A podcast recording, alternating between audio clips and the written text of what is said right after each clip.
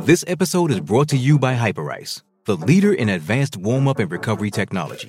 They have tons of innovative products, like Venom heated wearables to help soothe sore back muscles, Normatec compression boots to speed up recovery and increase circulation, and Hypervolt massage guns to improve mobility.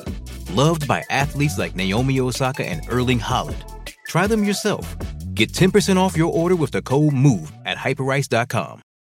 G'day, Mike Hussey here, but you can call me Mr. Supercoach. KFC Supercoach BBL is back and there's 25 grand up for grabs. So what are you waiting for? Play today at supercoach.com.au. T's and C's apply. New South Wales authorisation number TP slash 01005. Palmerbet on the edge of the box. Oh, it's a straight up screamer! Download our app today and enjoy straight up screamers this FIFA World Cup with great odds, great promos, and same game multi at Palmerbet. Gamble responsibly. For gamblers' help, call 1 800 858 858. This is Mornings with Ian Smith.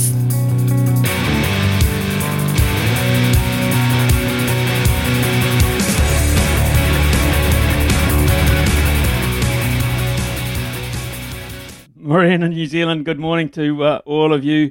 Uh, busy, busy between now and the time we hand over to Mark Stafford. We're going to be speaking to Scott Robertson, Adam Blair, Brad Moore, Sam Ackerman, Richard Nola, Louis Herman Watt, Paul Mawati, Dave Worsley, Michael Guerin, and hopefully you as well if you want to join in the show. It is going to be a very, very busy but chock full of quality Friday morning.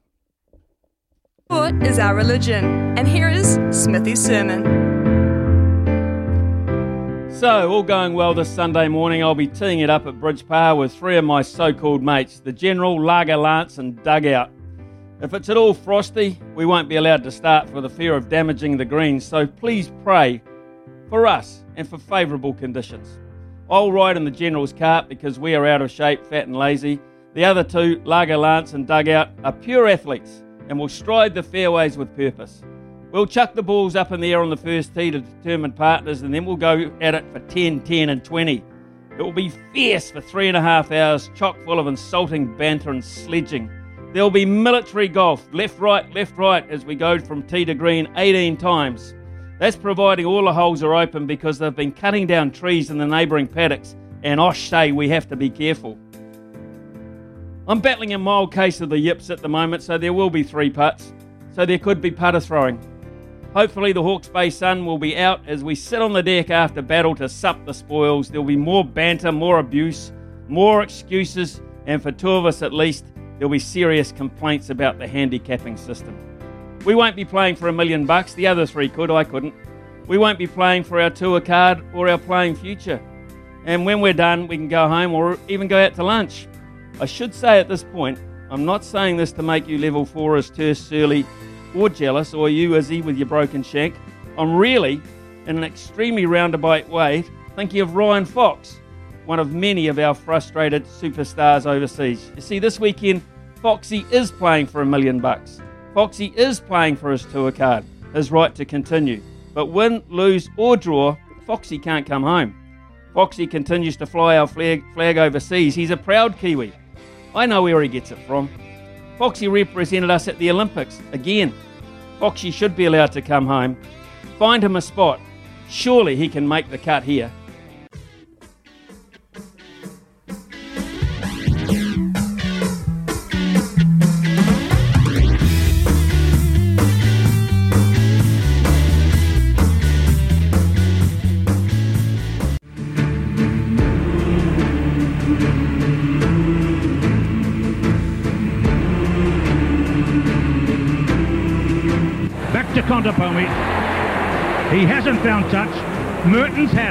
Flies it across to Blair. Now can the new young test fullback win it for New Zealand in the last seconds? And it is going to be a try made by Blair for Razor Robertson. 22 to 20. Contepomi's kick did not find the line. Mehrtens backed himself. He gave it to the new young man, Ben Blair, flashed it on to Razor Robertson, and Scott Robertson scored it.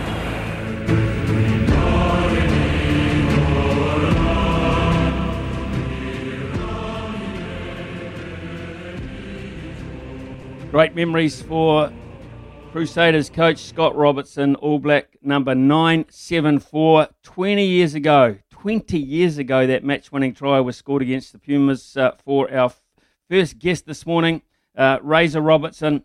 Uh, now, of course, the Crusaders coach for you. Uh, that might bring back a, a few fond memories. Uh, good morning, Razor.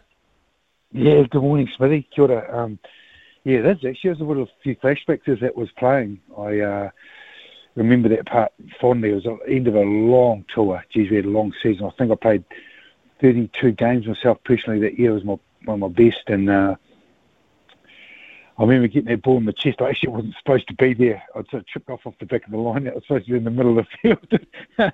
but ended up being the right place. I caught the ball. Yeah. So outstanding. Um, and of course, a very physical encounter against Argentina, and the, the All Blacks uh, run into that again this weekend. Uh, you won't be expecting anything less than physicality, would you? Uh, not at all. Look, uh, fresh. I've been, uh, been in uh, quarantine or a camp after a, you know, a couple of big games against South Africa, and they've got their full squad. You know, one great thing about the Argentinians, uh, they're so loyal to their national team, and they every opportunity they'll play. You could see how many games and you know the cohesion in their group with the combinations that they've they've played with since they're from the 20s all the way through to here. That's why they're such a threat, and and they come back and play. So you know, they'll be ready. It's going to be a hell of a match after um, you know what's happened um, with three games against Australia. We're looking forward to them playing a different team.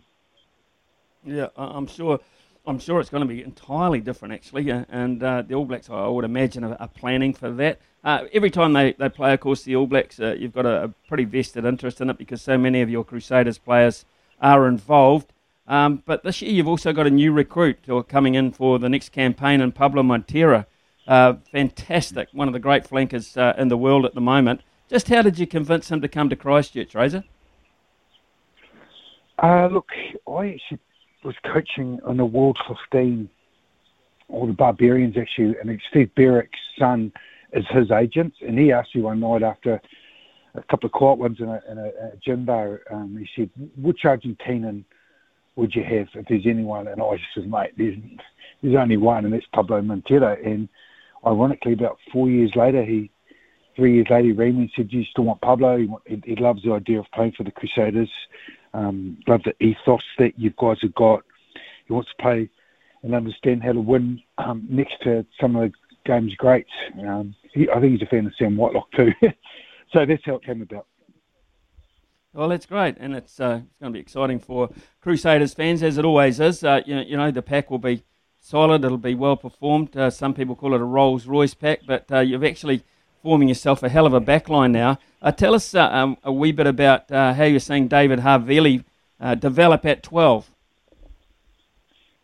Uh, look, really proud of, of Dave. Um, not just, uh, you see him as a player, and I think we're starting to get to know him now with the, you know, how, like in the media and, you know, the way he talks and articulates himself. He's such an incredible leader on and off the field holds a lot of money in our group. What he went through, you know, with uh, with the old toothpick episode, and, and now how he, how he conducts himself on the field, his multi-skilled approach to the game. Um, he's extremely tough, um, and, and and the boys really love him off the field. Like he's just got that temperament. So look, to ask him to go to 12, which has been well documented. You know, we know he, he was reluctant to go there, and now he's embraced it look, we're really just, just, yeah, like I said before, just really proud of what he's done, and, and he's got the opportunity because when he shaped that conversation, it was more look, 15 is a logjam. You know, they're trying to find out who the 15 is. So for you coming into that um, and you want to be an All Black, we think your best position is for you to go with as 12. Jack Goodhue'd been injured, so it worked out pretty well. Uh, look, what I like about it is mm. it's not just it's his reading of the game. Uh, outside Richie Mo'unga, uh, they, they read the game so well together. He's got that. They've both got that little kicking option that uh, I guess opposing mm. defences have to be so wary of, uh, which is special.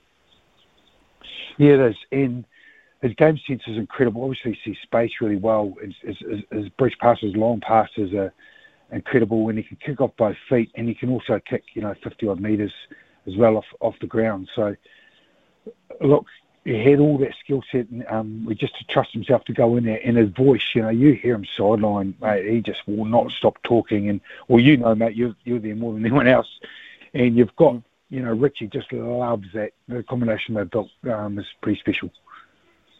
You mentioned Jack Goodhue. Where's he at with his uh, rehabilitation, Razor? Um, he it was a major major operation. It was a major injury, Smithy. Um, it was a big one. You know, he's taken a lot of his knee out. But if there's anyone that's going to work hard, it's, it's him. And he's learnt a lot from the other knee that he did, the other ACL. Um, so he's ahead of um, where they'd planned. Um, it's a pretty unique injury with knee injury, so it's going to take him out till probably May next year. Um, and like he, he's in a rush, uh, robust, you know, kid. He's, he's obviously got a bit of Dutch in him, as you, as you know, and um, the, the big bones, his chest is probably benching a couple of hundred kilos by the end of this campaign. So he'll come back mm. strong. Um, I talked to him the other day. Um, he, he's good at home, but it's, he's just he, you know just re, rehabilitating. Uh, just one more back, I'd like to, to mention uh, as well, Jordan, uh, and his continued yeah. development. And he this, this kid seems to just be there at the right time. He's a terrific finisher, mm. but he has a, a, bit of a Midas touch about him, hasn't he? Yeah, he's about three steps ahead of them than most. Like he can, he, you watch if the ball's coming out or someone's going to kick it. He's he's moved two or three steps before anyone else. Um, the balls normally don't hit the ground when he's playing fullback for us. You know when someone's kicked, or or there's a turnover, and, and you watch it. There's a turnover, and he um, he can probably he anticipates it. So he's there first after two or three passes in the air. You know he's an inside ball, outside ball. Um, and, and you, you, see him when he's looking up inside Beauden Barrett's little chip chip kick. He would have been talking about that because he'd seen the fullback was too deep or, or a nine wasn't covering way ahead of anyone else. So he's got that special sort of ability and sixth sense to yeah. to make um, special plays. Scott Robertson, we're talking to folks. It's uh, 9:13 a.m. Uh, Crusaders squad for mm. next year. Have, have you filled uh, all your slots? Have you are you pretty pretty satisfied that uh, you've covered most of your bases, or are you still looking? No, we're pretty good. We've got about three left. You know, obviously with the uh, NPC on hold, um, that sort of slowed things up a little bit. We are trying to get that back on, but we know we've got a, you know a couple on each of the positions in the in the watch list, so we'll make a decision in the next two or three weeks once things are back up and, and, and going. You know, there's a little few medical things that we have to tie up and with offers and players. But I think in the majority of super teams are more heavily contracted than we've ever been in my time doing it. Uh, everyone's, um, you know, got great academies. Um, they contract one or two years ahead for young guys coming through. We can see what the Highlanders done already down south with you know, that young team, and we all do that. It's the game is you've got to be a step ahead than everyone else, and you, whereas before we've probably been a little bit shy about contracting young player and waiting and seeing, but no, you've got to go now or you won't get them. Um, so yeah, look, I'm looking forward to anyone else. You know, I'm working, I'm watching footy. You know, so there's no footy on. Um, get a little bit bored, but you keep fit and surf. Right, let's look at the, the new competition. Yeah. Moana Pacifica, Fijian Drua in. Uh, exciting for the islands. Uh, what do you make of that and the new format uh, for next year? Oh, it's different. It's probably the exciting part of it. It's a different format again. We're not going to beat each other up playing Aotearoa, and um, you needed the change. You could see everyone was starting think, "Well, here we go again. It's another, um, you know, local rivalry." And it's good to get that freshness in. Look, any startup teams is going to take time, as we know. Um, talked to Aaron Mauger a lot around, you know, the Moana Pacifica and um, just on and off the field and the recruitment process that they're going through and just lending an ear, ear and anything I can do to help. And um, he's a smart operator. Um, look, I'm not too sure about the the, the Drua side of stuff, but uh, you know they've, they've got depth. They're always going to bring um, some nuggets through, aren't they? They're going to find some great athletes, and, mm. and how long do they take before they get the cohesion and the coaching group gets sorted and the management group? That, that that'll take time, but the new format's pretty special. You know, the only thing for me is probably eight to twelve.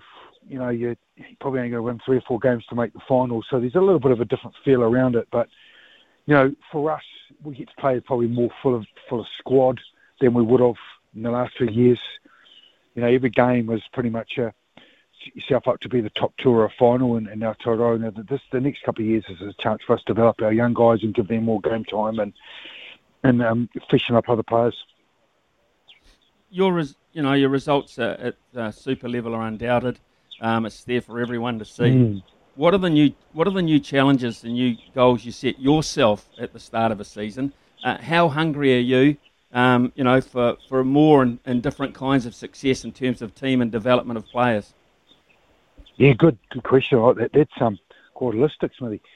Um, look, I, I, uh, I, I run three or four projects on all my off seasons, you know, and, and make sure because I'm because you have plenty of time in between. You know, um, 86% of success is your coaching and your sorry is your your talent ID and, and your squad, and, and retention is just as important, more important than recruitment so you can keep teams together for long periods of time. And then my job, once I've done that, is you know projects are inspiring the group, connecting them, um, understanding cultural competency, uh, working really hard and making sure that our my coaching group and um, who, who, are all coaching some teams at the moment, you know, if it's Wellington or Fiji or Samoa or um, the Mako or Japan, all of them, you know, are, away coaching so they can get better. Then we come back and, and we can help the players be better and get them best out of themselves. Um, so the, probably like, the excitement for me personally um, is to is to make sure I keep keep each new um, every new year is fresh and we take a step up as a group. Um, if it's around the leadership side of it, if it's around our game understanding, um, whatever it is, or the ability for us to create more All Blacks. Um, you know, George Bower's a prime example. We make shit so proud of him. Mm. But those guys coming through that, we get the best out of our group, and and, and, and that, it takes time. It's it's a a real art. Um, but that gets me excited, and for me to do that, I have to have my, look at myself and go, what, what areas am I have for growth? You get your reviews that you do every year, and you can pick one or two key things that you need to to get better at. So, um, of my greatest strengths is my energy and my ability to inspire groups. So that's the biggest and core thing that I focus on, and and then everything works from there, Smithy. Razor, look, you signed um, with the Crusaders uh, for uh, another good period of time, I think to uh, 2024. Um, you know, we get a lot of uh, messages in um, to the show, uh, and a lot of them say Razor yeah. should go overseas and try his luck overseas. Uh, you, yeah. They do. I mean, it's quite honest. It's one of the things we get in, particularly after Ian Foster was reappointed. People say, well, Razor should go now and, and see the world and take his skills overseas. Um, yeah. Have you have you seriously considered that? I know you've, you've signed for the long haul, but uh, I mean, is is it even possible to, to coaches get sabbaticals? I mean, can you can you could you go away and do something else and come back and still do the same thing? Well, that's what the Lions things was for me. I'd sort of forecasted um, if Smith, if they were going to reappoint him, Ian, that you know the, the Lions would give me that international experience, but I think this time round, with them going, you know, having that four years, you you have to look at it now. I have to look at uh, my options. Like I have got an option outside after 23 um, to get a release. You know, you, you start weighing things up. You look at, you know, do I go coach another club? I've just done, you know, a lot of years with Canterbury the Crusaders. I've done 11 years. Well, it's actually up to about four, 15 years of coaching NPC and um, by the time I leave, you know, seven years with the Crusaders, it's a, it's a long time coaching clubs. You do club or country. And I work on three C's. I do it with my players, you know, the cash, the club, and the coach. Um, but for me, it's more the CEO or the chairman um, of where I'm going to go. So you look at those three things, and it's not often you get all three. It's not often you go to a place where you've got a great club, they pay you a shitload of cash, and, and you've got a great coach. And and when and when they when you go to a, a club that's got a good coach, you know, like you go to Wayne Smith and Kobe, then go you go there, you know, or you're or you're Beauden Barrett going to Suntory. You, you, you can understand why they go. And you can understand that's why Pablo's coming here, obviously. I shouldn't say that. There's no cash in it, but the, the, the, the, the but for me, that's I got to ask the same question for myself, Smithy. I've got a, go. radio. Mm. Is it cash, country, and what's the what's the chairman? What's the vision of that country you go to? are they going to stand up on a, a the big stage? So um, that's part of the project for me. Then this off season, actually, I've set myself to to look at it and, and what forecast forward post um, Stade de France 2023, and the result there is going to make a big difference. Mm. Okay, Razor. Uh, hey, look, it's been great chatting. Uh, I haven't even got to ask you about the 12s, if you've put your name forward for the 12s. Oh, man. Uh, oh, man. I've already picked Steve too. Holy hell, I was, that's the first thing I did. Here we go, boys. That, that... Absolutely brilliant, and you and you'll and you'll get a gig too. I, I, I hope you know you'll get a gig. I know you will. There's a there's a bit of a Canterbury connection there, boy. yeah. Oh, look, uh. it's um, it's an interesting one. The twelves. Uh, it, look, a lot of things have got to be lined up and the calendars and, and you know to do the right thing for rugby. But the concept, you know, everyone's excited. We're talking about it. it, it if it could work great, you know, IPL, and you, you can sort of feel, oh, this could this work? I'd, I'd love to be involved. You know, that's that's it's mm. pretty special. But all roads lead to the Players Association, and, and Rob Nichol holds a stop sign. You know, so we've got to get through that one first before we go anywhere else. Uh, good luck with that. Uh, good luck with that, Razor. Good luck uh, with your preparation, mate. Uh, fantastic. Uh, we were waiting for you for eight weeks, and I'm glad we waited uh, because you've been special. all the best. All, no, all the best. All the best, mate. Great to catch good up with you. Cheers, mate. Cheers. Thank you. Scott Scott Robertson there. Um, what a what a terrific bloke, and obviously you can see why he can mould a great unit and continue with success because he's still he's still hungry, and that'll make his players very hungry. Uh, 9.23 here on SENZ. Double eight, double three. Give us your reaction to what you've just heard from Scott Robertson, if you like. Uh, what about the, the All Black captain for the weekend? Who's going to be? I mean, is it the poison chalice at the moment? Uh, whenever you get it, either your wife gets pregnant and has a baby, or you get injured. I mean, goodness me, what are we up to? Number five or six this year? Who do you reckon? 88.33 is the... It's the voice of sport in New Zealand. Superman! Nothing gets past Smithy. This is Mornings with Ian Smith on SENZ. Our phone number here, folks, is 0800 150 And Dean from Dunedin has dialed it straight at the end of the Razor Robertson interview. Dean, good morning to you. Um, Razor still sounds hungry, doesn't he? Oh, mate, I mean, I don't know whether we have to I don't know, start a campaign that we just get a shitload of money that he stays in New Zealand. Like we don't, I don't get, and I've watched it all my life, and I understand Graham Henry was great with Wales, Gatland was great with Wales, Hansen was great with Wales, but who cares? Razor Robinson's absolutely outstanding with the Crusaders. You can dress it up however you like, but unfortunately or fortunately, the Crusaders with two Awani boys that thank Christ they've got them both in their right positions and one of them decided to play football, we've got it pretty much right. But it's his team anyway.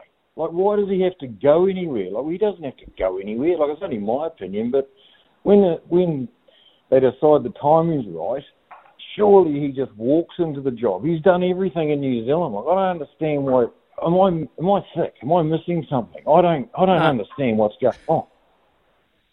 Well, I can tell you, Dean. Here's one of the reasons they go, and it'll be his choice. Uh, uh, uh, you know, he's got a contract now uh, with the New Zealand Rugby, and he's with the Crusaders. But it'll be his choice, and the reason why they go is like anyone that wants to do well of, uh, and get make the most and maximise their ability. They go for big money. Th- those jobs that you're talking about, they are very, very mm. high rewarding in terms of the money. So they're, they're individual choices. Um, and at the end of the day, I agree with you. Uh, he's done all he has has to do and possibly can do with the Crusaders, but he's still hungry enough to carry on. And he's, the, the one thing he has got, Dean, he's got youth on his side. He's a very young man and very physically fit. So, um, yeah, I, I, don't think it'd be a loss, but I get where you're coming from. I, I get where you're coming from, but um, money is a, is a big factor. Yeah, I know, but I, I totally know that, but I, it scares me. Like I just look at I look at what his mate Ryan did with Fiji in a month or whatever he had with them, and he showed the world how to get into the All Black forwards. Like, I don't want Razor Robinson going and teaching someone else how to beat us up. Like, the game's not as complicated as everyone bloody makes out it is. But he's, I don't know, I just, and I don't really know deep down that he really wants to go overseas. The money might be great, but he's so driven. He's such a Kiwi. Like, he just I don't know. I just it scares me at the end of the day, Smithy. It scares me. They might pay him whatever they pay Eddie Jones to coach England, and um, not. Well, they might just offer him that much money. He doesn't want. Well, I don't know. Wants not the right word because he definitely wants the All Black coaching job, but. I don't know, money's a terrible beast, isn't it, at the end of the day? But if he gets in there, we could be in serious trouble. When I just say, look at what Ryan did with Fiji in a month.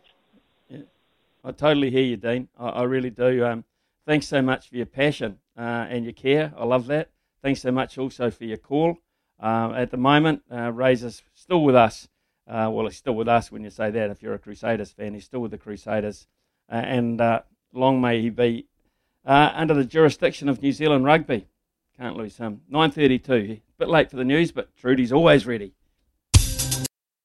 So it was Adam Blair and Glenn Stewart in an embrace of the century. And they're still. Hang on. We better stay. Oh,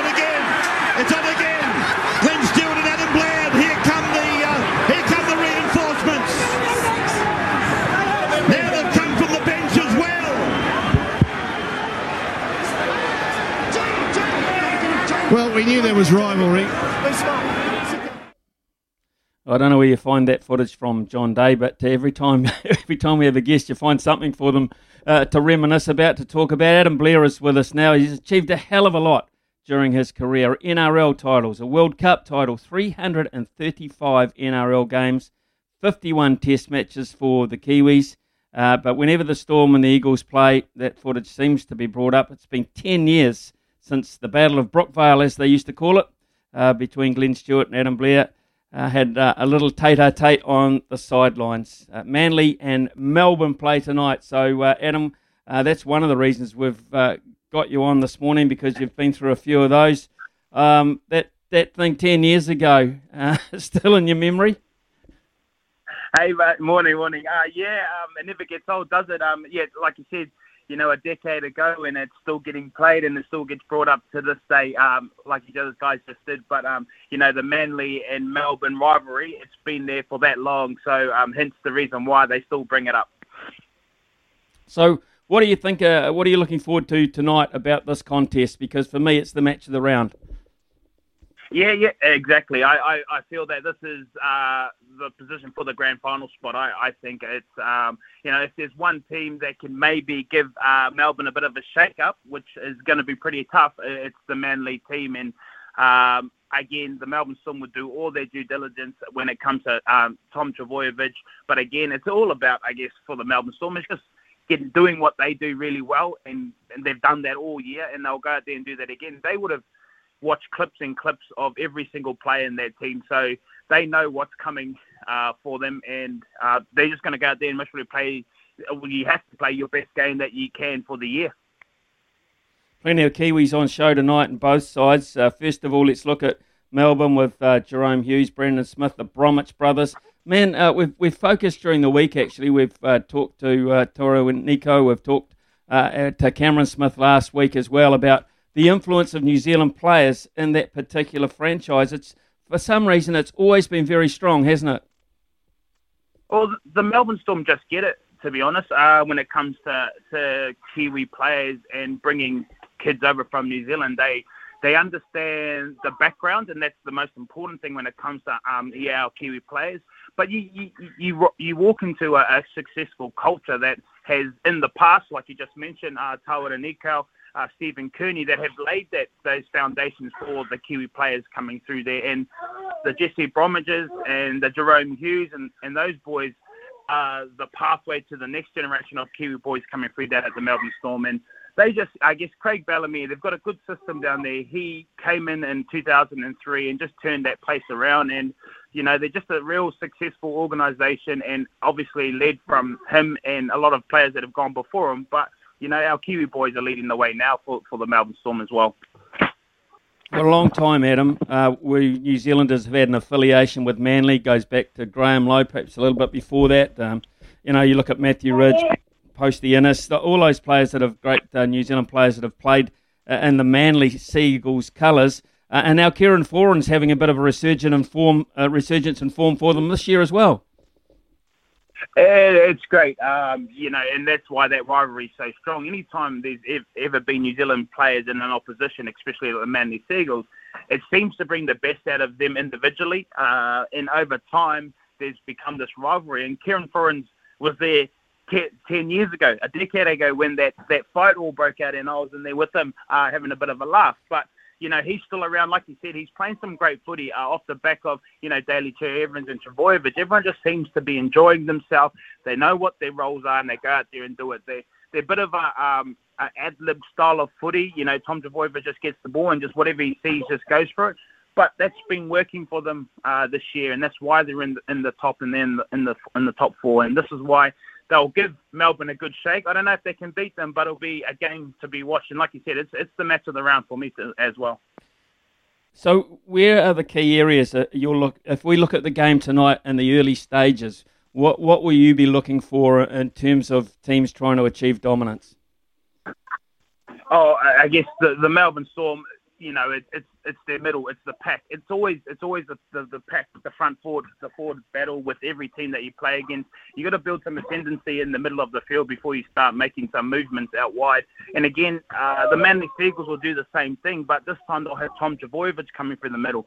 Uh, but again, the the Melbourne Storm would know what, what's coming in front of them, and they'll have that prepared. They're the, the best defensive team in the competition, no doubt, and they've been like that for, for over a decade. So they know how to prepare well for this game. And once once the middle starts loosening up, then you'll have some a bit of free reign for the likes of Papenhuyzen coming out wide. Again, Tom Trbojevic and the Manly team be sniffing out wide as well. And then he might open up some short side for Daly Cherry Evans. So there's strike power all over the field. But first and foremost, when it comes to these big matches, it's one through the middle first.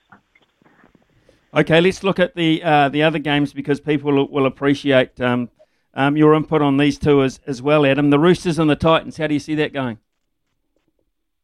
I definitely think, uh, you know, the Titans have played a, a, great brand of footy this year and been very lucky. Uh, again, obviously, the, the, Warriors let them through a very easy, easy uh, top eight spot compared to the other guys that were fighting for those positions, the Canberra Raiders.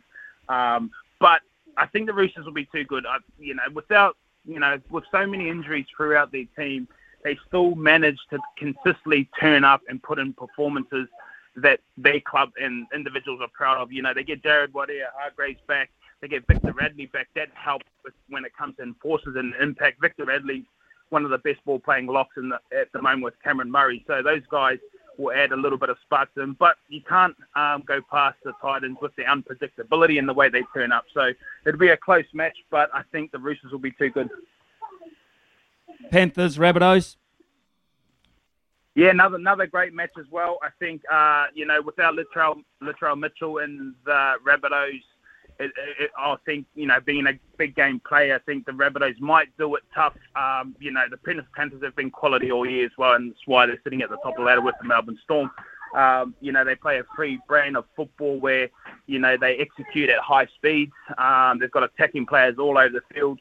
Their back rowers are strong, Kikau. Their middles with Fisher Harris up the middle uh, are really are really good. But again, you know, I think you know it's whoever turns up on the night prepared to, to go after the opposition, and, and you can't count out the uh, the Rabbitohs with Wayne Bennett having a big key part in, in that with preparation and understanding what it takes to win uh, games and come this time of the year. So you can't go past. I mentioned Cameron Murray. He's a big part of that that South Sydney's team, and he's their link in the middle of the park, which will will uh, you know add some strike power to the to the South Sydney boys as well. And in terms of uh, the final one to look at, are the Eels um, uh, are the Eels very dominant favourites for you against the Knights? No, I think so. You know, after the the performance, I know everyone speaks about, you know, once you get in the eight, it's a different competition. But I, I see, you know, the Knights have really struggled to get into the eight and just to hold their spot in there. And coming off their last performance against the Broncos, who I thought had consistently improved at the back end of the year, um, you know, I just didn't think they were they were up to scratch to play finals football. I think, uh, you know, Parramatta showed uh, a blueprint in how to beat the Melbourne Storm, and this is how Parramatta play. They play a, a, a big bash up through the middle kind of style of football, where then they let Mitchell Moses and Dylan Brown play a little bit wider and uh, forces, uh, you know, the big boys to actually move to try and fill the space as quick as they can. So I, I definitely think Parramatta will win this one easy. Um, just on, uh, one final thing. Uh, the Warriors, uh, Adam, had their awards last night, uh, and Tohu Harris, uh, Tohu Harris for uh, the second time in a row, uh, given the Simon Mannering Award. Uh, they missed him for most of the season, but he must have made some impression to get it with that few games. Oh, well, I think the, the Simon Mannering Award is, is someone that epitomises the New Zealand Warriors or the Warriors player. Uh, and if you look at what Simon Mannering done throughout his career, it's you know the the consistent performance week in week out for as many rounds as you can. And Tohu Harris epitomises the, the Simon Mannering Award. Uh, you know, in the last two years now, two years running, uh, he's he's got that award. You know, it was Roger before that, but you know, without Tohu Harris, um, then the consistency that he plays at, where his his his bad game is pretty much right next to his his, his best game, and it, there's not much difference, and that's that's what you want from your quality players and your star players in your team. Yes, they missed him throughout the back end of, of the season, and his leadership uh, and his, his, his way, the way he plays the game was was missed, and we, we knew that, and we could see that out on the field when times were tough. But you know that's that's what the Simon Mannering Award epitomizes. It epitomizes Tohu Harris, it epitomizes consistency, it epitomizes uh, you know performance and the same perfect performance week in week out. Adam Blair, um, fantastic to hear your insight into how you think it'll go, into the background of particularly um, Manly too, and the Storm. Um, enjoy the weekend of footy, man. Uh, it's the important time of the year for all of you guys that have been through it. So uh, let's hope you can enjoy it, eh? Yeah, it's exciting time. Thank you very much. I appreciate it. Yep, Adam Blair there, folks. Uh, outstanding analysis there of uh, how he breaks down those four matches over the weekend. Uh, it's 9.45 here on SENZ. We've got a couple of uh, texts coming in um, around about uh, Razor Robertson and uh, what you think he should do. An interesting one, too, for Paul Mawadi uh, about uh, Jarvo, the idiot who keeps invading the pitch. What are the odds on him coming into test match number five? yeah, a fourth test appearance in test match number five, somehow getting onto the field of play. That is bizarre. Absolutely bizarre. Not good at all. So, uh, I hope that we're providing you with a little bit of entertainment on this Friday. Uh, I don't recall Ian Foster coaching overseas to become an All Black coach. That's one text. Yes, you're right, he didn't. Uh, but he hung around here as an apprentice for a long, long time and was very patient. Let's not forget, um, before he got his opportunity, which now, of course, will take him through uh, until the end of the next World Cup. Uh, Smithy, can you ask Paul M. Paul Mawadi uh, when he comes on if the TAB will run some odds on Jarvo making a fourth Test appearance in the fifth uh, Test against England versus uh, England versus India tonight at Old Trafford? Now, uh, the thing about this guy is that uh, for three Tests out of the first four, he managed to. He started at Lords when he came on. He dresses up as an Indian cricketer. He doesn't look like an Indian, but he puts all their their whites on with their uniform, their Sahara logos, etc and somehow weasels his way onto the field, whether it's uh, as they're walking out the field or uh, as in the last case uh, when uh, one of them got out, he walked out with all his pads and, uh, and his bat, etc., as if he was the next batsman in. Uh, he duly gets arrested, and this time he's been banned for life from Headingley. and, and it's, it's fun for a lot of people. it's gimmicky. He's not the first pitch invader over the years that's been involved. I've had some fairly serious ones. Uh, of course, uh, let's not forget the one that went uh, and attacked uh, the referee uh, way back when the All Blacks were playing and Richie McCaw had to tackle him. Let's not forget the the idiot, and I had his name written down, but I, I haven't at the moment, who attacked Monica Seles on the tennis court and stabbed her. So, and while this is good natured, they don't know that at the time. They don't know that at the time.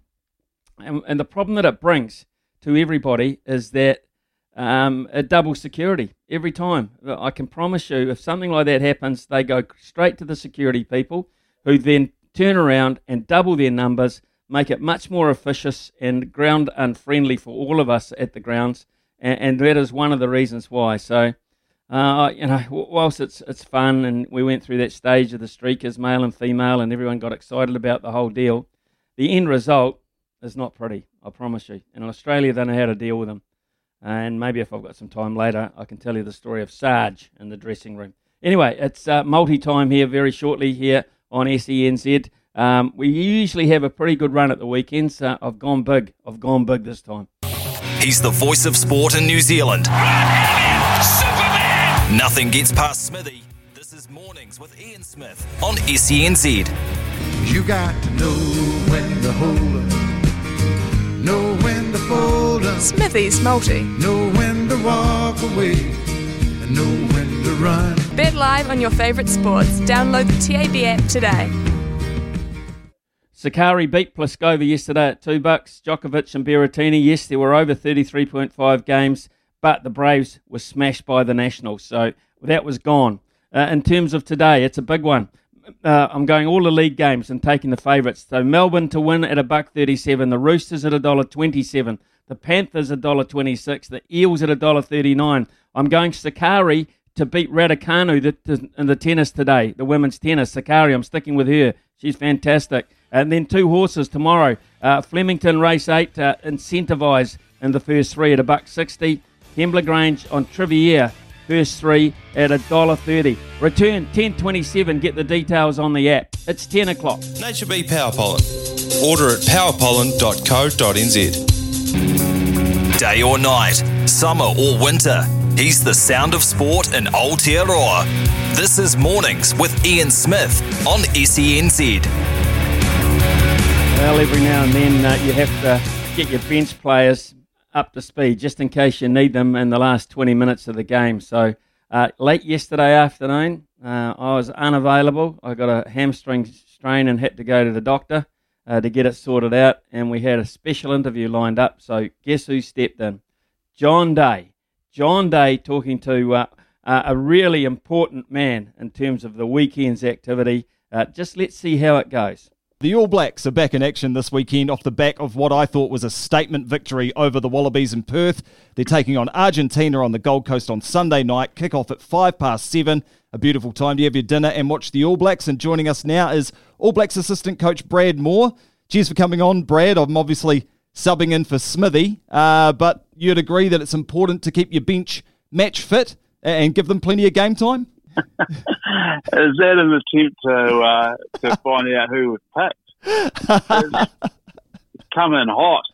Um, John, it's a pleasure to be on, and uh, thanks for the opportunity. But look, I think we're uh, we're in a situation as normal. We've got to get everyone ready because they're either uh, everyone's preparing to play anyway. But um, you know, once when selection's sorted, the, some are helping others prepare whilst they're still preparing themselves. So it's it's important that everyone's fit, healthy, energised, and and uh, and in a happy place. Yeah, absolutely. I was more pointing to the fact that I'm off the bench and looking to get some more airtime uh, with Smithy hogging the airwaves. And fair enough, great broadcaster, but he's not uh, not able to talk to you today. But um, yeah, I, I am going to try and scratch the surface of selection. I know it's coming out uh, just in a few hours, but how are Ardie Savea and Codie Taylor and their head knocks? How have they come through the week? They've, they've done really well. They've just worked through their process and the protocols that are all the, the return to plays that, that the docs um, uh, worked through really well with them. So they seem seem to be in good, good, healthy space and happy and smiling around the camp. So uh, they're, they're doing really well. Nice, nice, very diplomatic answer. So not w- uh, willing to rule them out or say whether they're going to play. No, mate. You know, you know, I can't do that. I and, love uh, it. Yeah. I'm not going to uh, confirm in or out for anybody. No, definitely not. Um, just so good to get this tour like no other started with such a positive victory. I mean, 10 tests in 12 weeks, but when you start like that, uh, that'll give you great hope moving forward to this next challenge. Oh, look, it's superb.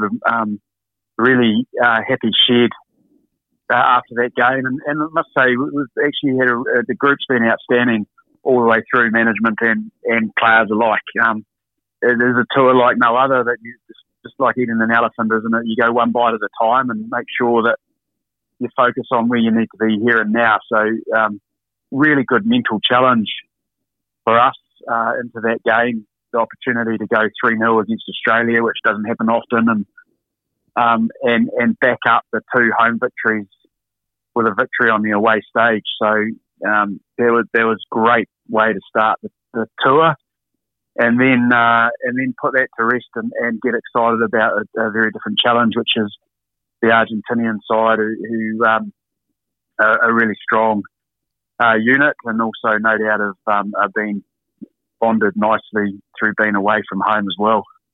Yeah, absolutely. And so the motivation was clear for the Wallabies, I think, uh, to everyone, especially afterwards. You wanted to whitewash them. So what's the motivation heading into uh, two tests against the Pumas?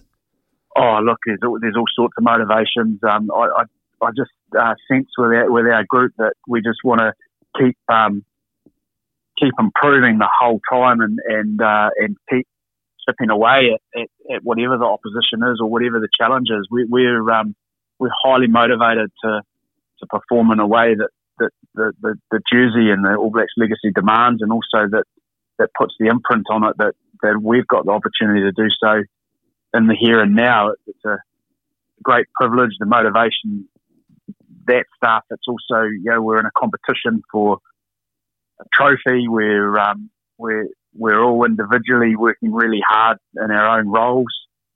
And the players are, are desperate to play. So it's, um, there's all sorts of motivations and notwithstanding also the fact that, you know, we're on tour and you want to make it count and, and make sure that the sacrifices that that we, but more so that our families are, are, are, are putting themselves forward for are, are, are worthwhile and that we honour that.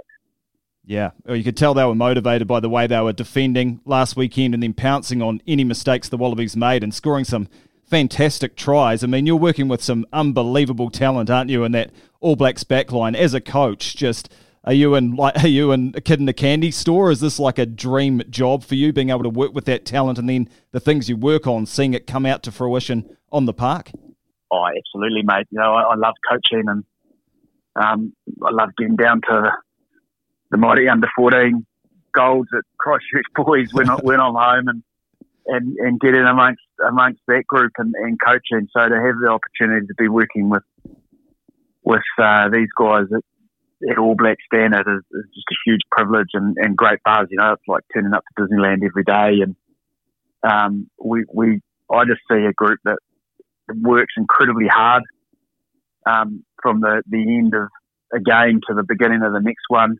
They challenge themselves and each other massively, and us, and uh, and but work really hard to, to, to find ways to improve and to and to then go and express themselves, and that's that's the, the crux of the job is is to is to help them get better, but also um, give them the freedom to go and play and and, uh, and and play off each other, which I think we're now we're really starting to see, particularly in those turnover moments. Absolutely, and then uh, some of those strike plays are just fantastic, like that Beauden Barrett chip kick, and then Will Jordan picks it up, oh. and you know, his brother Geordie finishes it off, and you could just see the joy on their yeah. face. Like, are, is that instinctual, or are they set plays? How, how do they come about those moves? Well, look, I think it's a it's a combination of, of, of both that instinctual and, and set set play. It's not like in this situation you will see this, but it's it's about identifying possible options that, that they may see and opportunities. You know that, that the side may defend in a particular way that, that could result in space being on the outsides, through the middle, or behind teams. So then then you go and practice and play games and whatnot to to try and um, and and show those opportunities during the week, but just to encourage the guys to have a go and that their skill set's outstanding. So if they're seeing the opportunities, they're making good decisions and they're executing the skills. Geez, we're we're we're in for a great ride and and um, to back them in. It's uh, it is pure joy and it's great to see see them seeing that stuff and and uh, and having a go. Good to see Beauden getting his shot at number ten. He looked like he really enjoyed it at the weekend. What did you like? What you saw from Beauden Barrett, and given that he's uh, the vice captain as well at the moment, that extra bit of leadership seems to bring the best out of him. He's certainly found his rhythm back back in New Zealand. He's he's leading superbly uh, around the group. Um, he knows when to switch on and switch off. Um, he, he does a huge amount of work around his own detail and getting the detail of the game strategy right for the team. So, um, and then it's, and then it's, it's his ability to be able to back that work when it comes to game day and then just go play. And uh, I think we're seeing that. And um, I, I, was really impressed by his, his, his game management, particularly when we were down to uh, 14 men and also um, you know his, his, depth awareness, so when to get flat and when to get a bit deeper, and and, uh, and, stuff like that, which allows us to stay stay in a position to be able to play. And, and I think that uh, that when you start to see that, you know that he's coming into some really good form. Yep, and his brother Geordie, like at one minute he was on cloud nine, next minute he's off the field, but that's all been dealt with. I mean, the 20 minute red card seemed to work, and the judicial, judicial hearing went well for you guys. So, um, are you content with everything that went on with Geordie?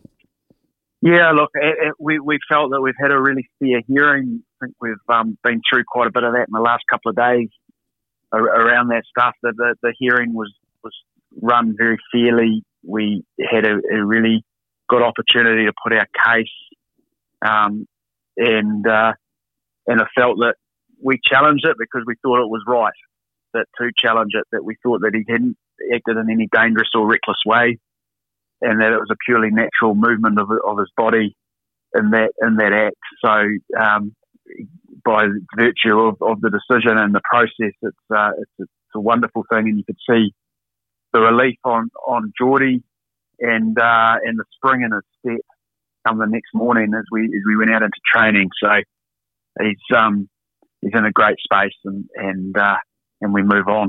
That's awesome to hear. Um, spring in the step, you got plenty of that out wide, don't you? I mean, Sevu Reece, Will Jordan, Rieko Ioane's just unreal at the moment, and George Bridge. How do you go about deciding who's the wing combination? Because pick any of those two, uh, and you you can't lose, really, can you? So uh, how do you go about it during training? And is there a plan as the weeks goes on to give people go, or how does it work when there's such hot competition?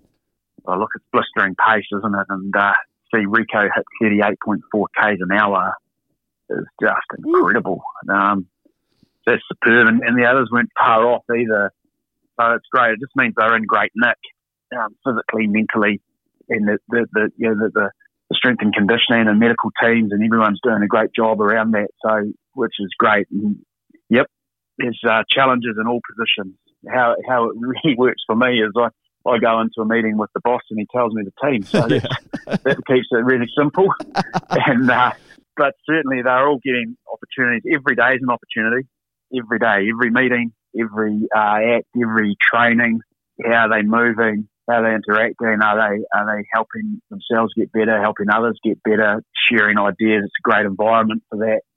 Um, you know, the outside backs, the midfield, the inside backs, loosies, locks, props, hookers, etc., all work really well within their own positional groups to ensure that they've got every base covered for what they need to do for others and what others need to do for them in the game, and that creates some great conversations across those groups. So the the, the opportunities are definitely there, and I think uh, everyone will end up getting plenty of opportunities over the next uh, nine games uh, to play. So let's take a little bit of a look at the Pumas. We all know about Pablo Matera uh, as a backs coach. I guess you don't need to worry about him too much, although he probably will be at your backs and trying to turn over that ball. But in the back line, uh, great names to say like Geronimo De La Fuente and Santiago Chocobares. So uh, great names to say, but I don't think a lot of New Zealanders know a lot about these guys, especially with the Jaguares not in Super Rugby anymore. So what are we expecting yeah. from the Pumas back line?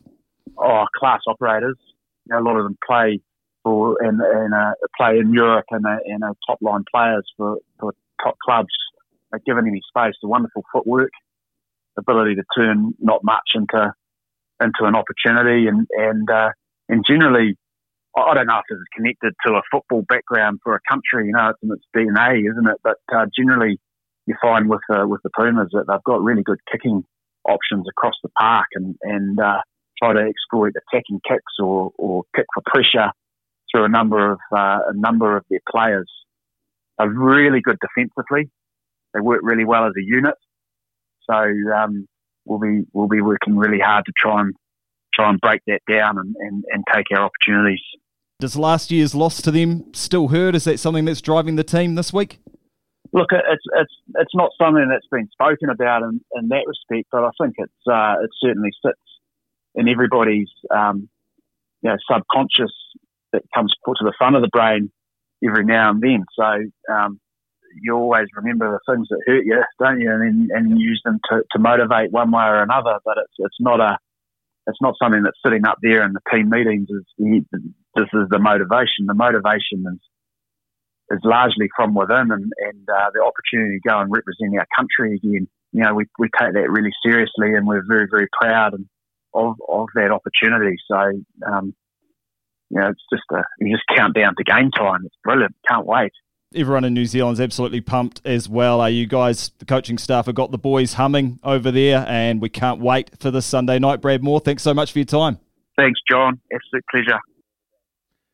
Yep, John Day there, um, coming off the bench outstandingly well. There's uh, folks uh, years and years and years of sitting in press conferences trying to get that question in, that one that reveals the all important headline and uh, JD, you tried your best to get the team out of him or any hints to the team, but they're pretty resolute, aren't they? Yeah, mate. I had absolutely no show. Straight off the bat, I tried to make a joke to uh, kind of warm him up a little bit, and he thought I was trying to get the team straight away. So once you're a journalist, you can never shake that reputation, Smithy. They think you're just yeah. in there to try and get the team. So we're going to have to try and decide ourselves, I guess. Um, I think about 3.30 the Savo, they'll name that team to face the yeah. Pumas.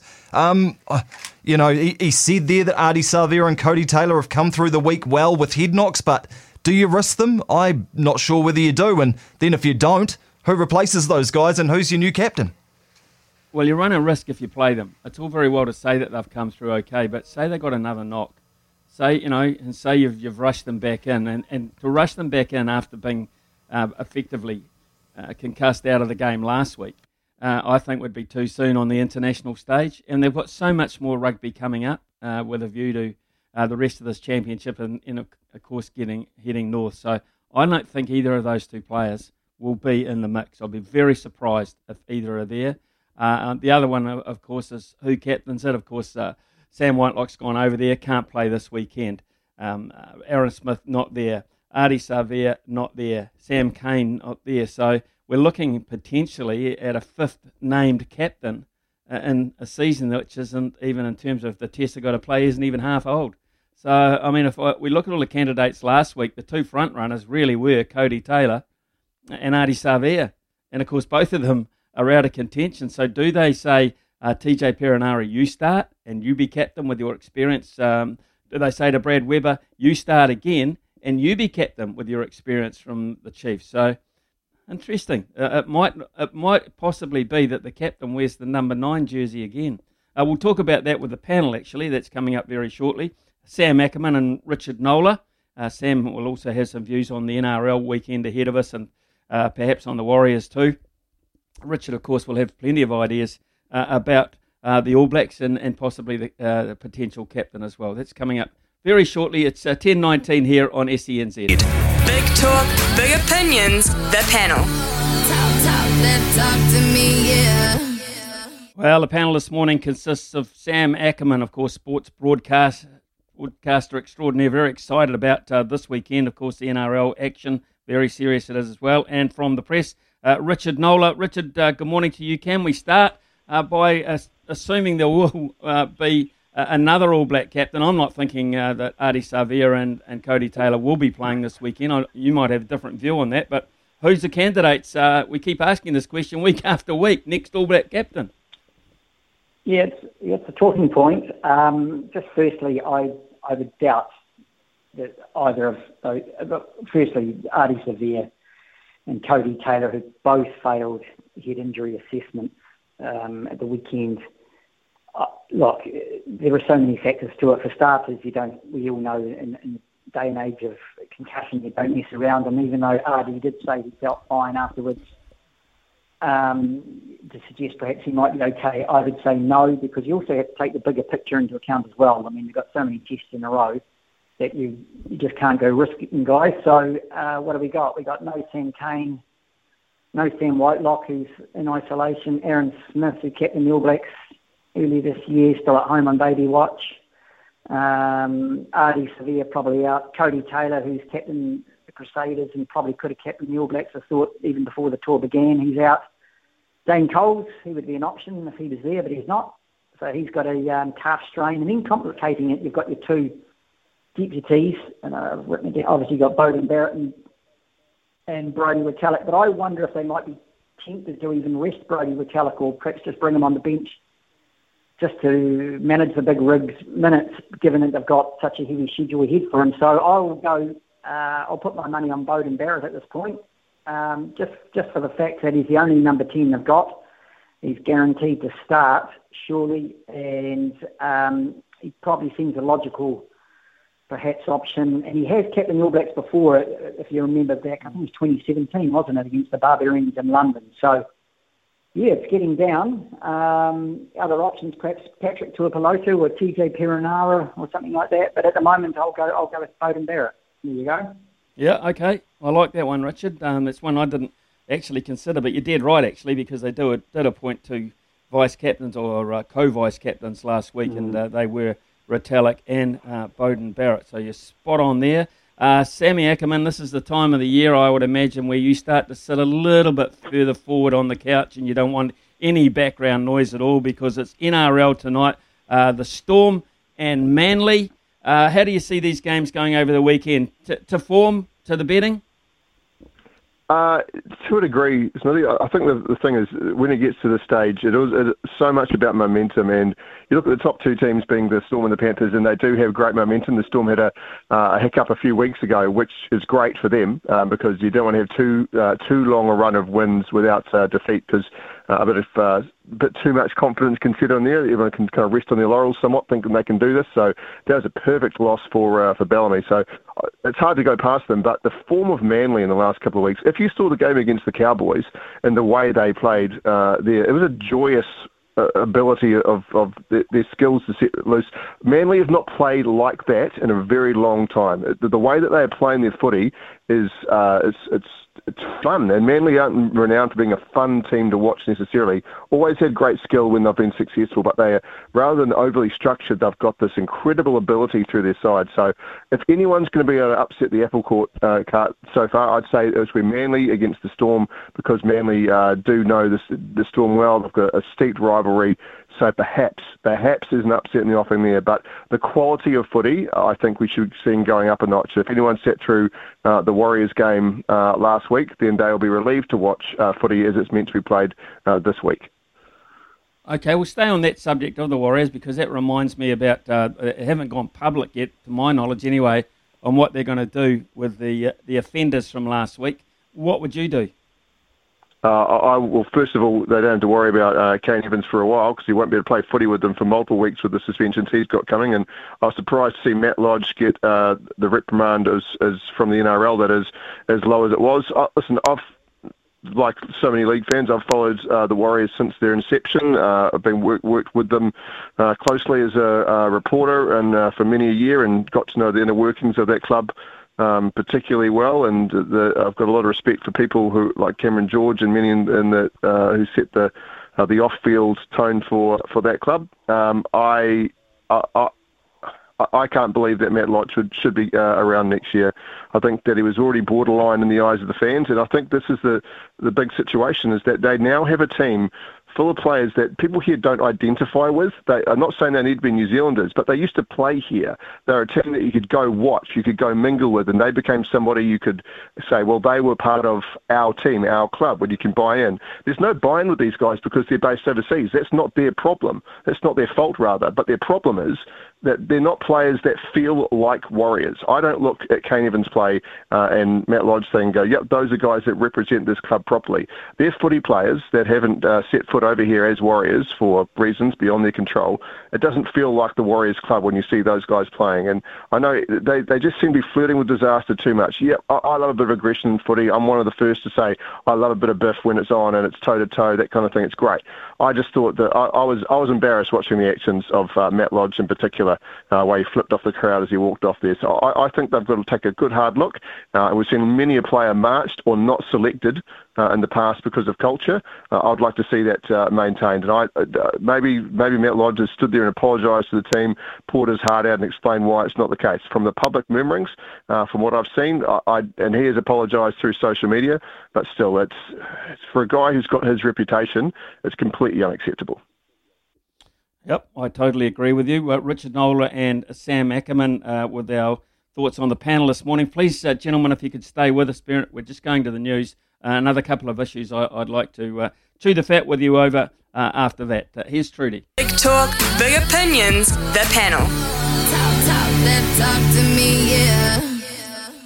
Well, not perhaps that much interest in, uh, in how the Wallabies go this weekend because uh, they're not playing against us, but they are playing against the might of South Africa. And you may have heard there in the news that Trudy said that uh, they're going to go with Quade Cooper. Dave Rennie's going to go with Quade Cooper uh, in the pivot role of 10. So, Richard Knowler, is this a case of, um, of, of uh, Dave Rennie saying, look, uh, Lolesio just wasn't up to it under pressure? Or was uh, is it a case of him scraping the bottom of the barrel here with Cooper? Because that's going a long way back. um, well, in regards to Noah Lolesio, look, he's a young he's a young kid. Um, Dave Rennie's been patient. Uh, I can see what he's trying to do with Lolesio. He's, he's probably looking at the 2023 World Cup, saying we need to give this guy time in the saddle. We need to expose him to high pressure footy. We need to get going on this project. Um, but in Perth, oh, he would have been disappointed. Uh, just his option taking with Lolesio, uh, probably. Uh, well, he's he's learning. Um, I, I, was disappointed, obviously, when he went for that cross kick when they had numbers on the right hand side and the, and the Wallabies blew it. They, they really need to keep the ball in hand. He just doesn't seem to be able to read what's in front of him at the moment. So when it comes to Quade Cooper, it really is a necessity at this point. Um, whether it's scraping the bottom of the barrel, I'm not sure because I just haven't seen enough of the guy play. I know he's been in Japan and I know he's come back. Um, he must be in decent nick.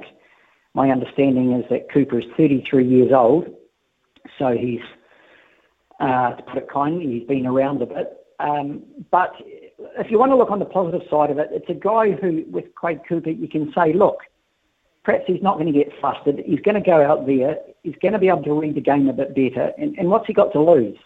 Um, you know, he can turn to people and say, look, I'm back. I'm happy to be here. And look, I'll do a job for Dave Rennie. Um, but he, on Dave Rennie, I, I don't know if it's sympathy I have for him or what. I don't know what to think really because it's a hell of a situation to be in. I mean, you go from playing All Blacks, losing series 3 0, and then you've got two tests against the Springboks. I mean, does it get any tougher?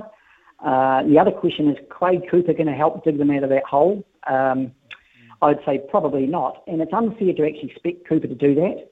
But that's the pressure that's on, isn't it? And that's test footy for, for Rennie and co.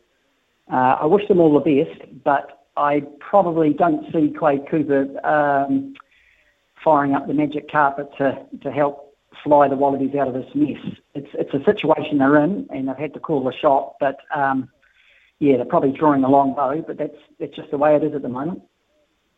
Yep, five, uh, 1,500 days actually, over 1,500 days since uh, Quade Cooper last wore the Wallaby jersey. So that's an interesting stat in itself. Uh, hey, Sam, one of the issues, uh, it's a bit of a moral issue, that, uh, this one as well, as, uh, and off the field definitely. Uh, should individual athletes uh, overseas uh, be able to isolate at home instead of going into MIQ? In other words, can we do something better for them to get them home, uh, particularly those ones who are, you know, they're, they're doing it on their own? You know, the Ryan Foxes of the world, th- those people that you know, we take a tremendous amount of interest in what they do.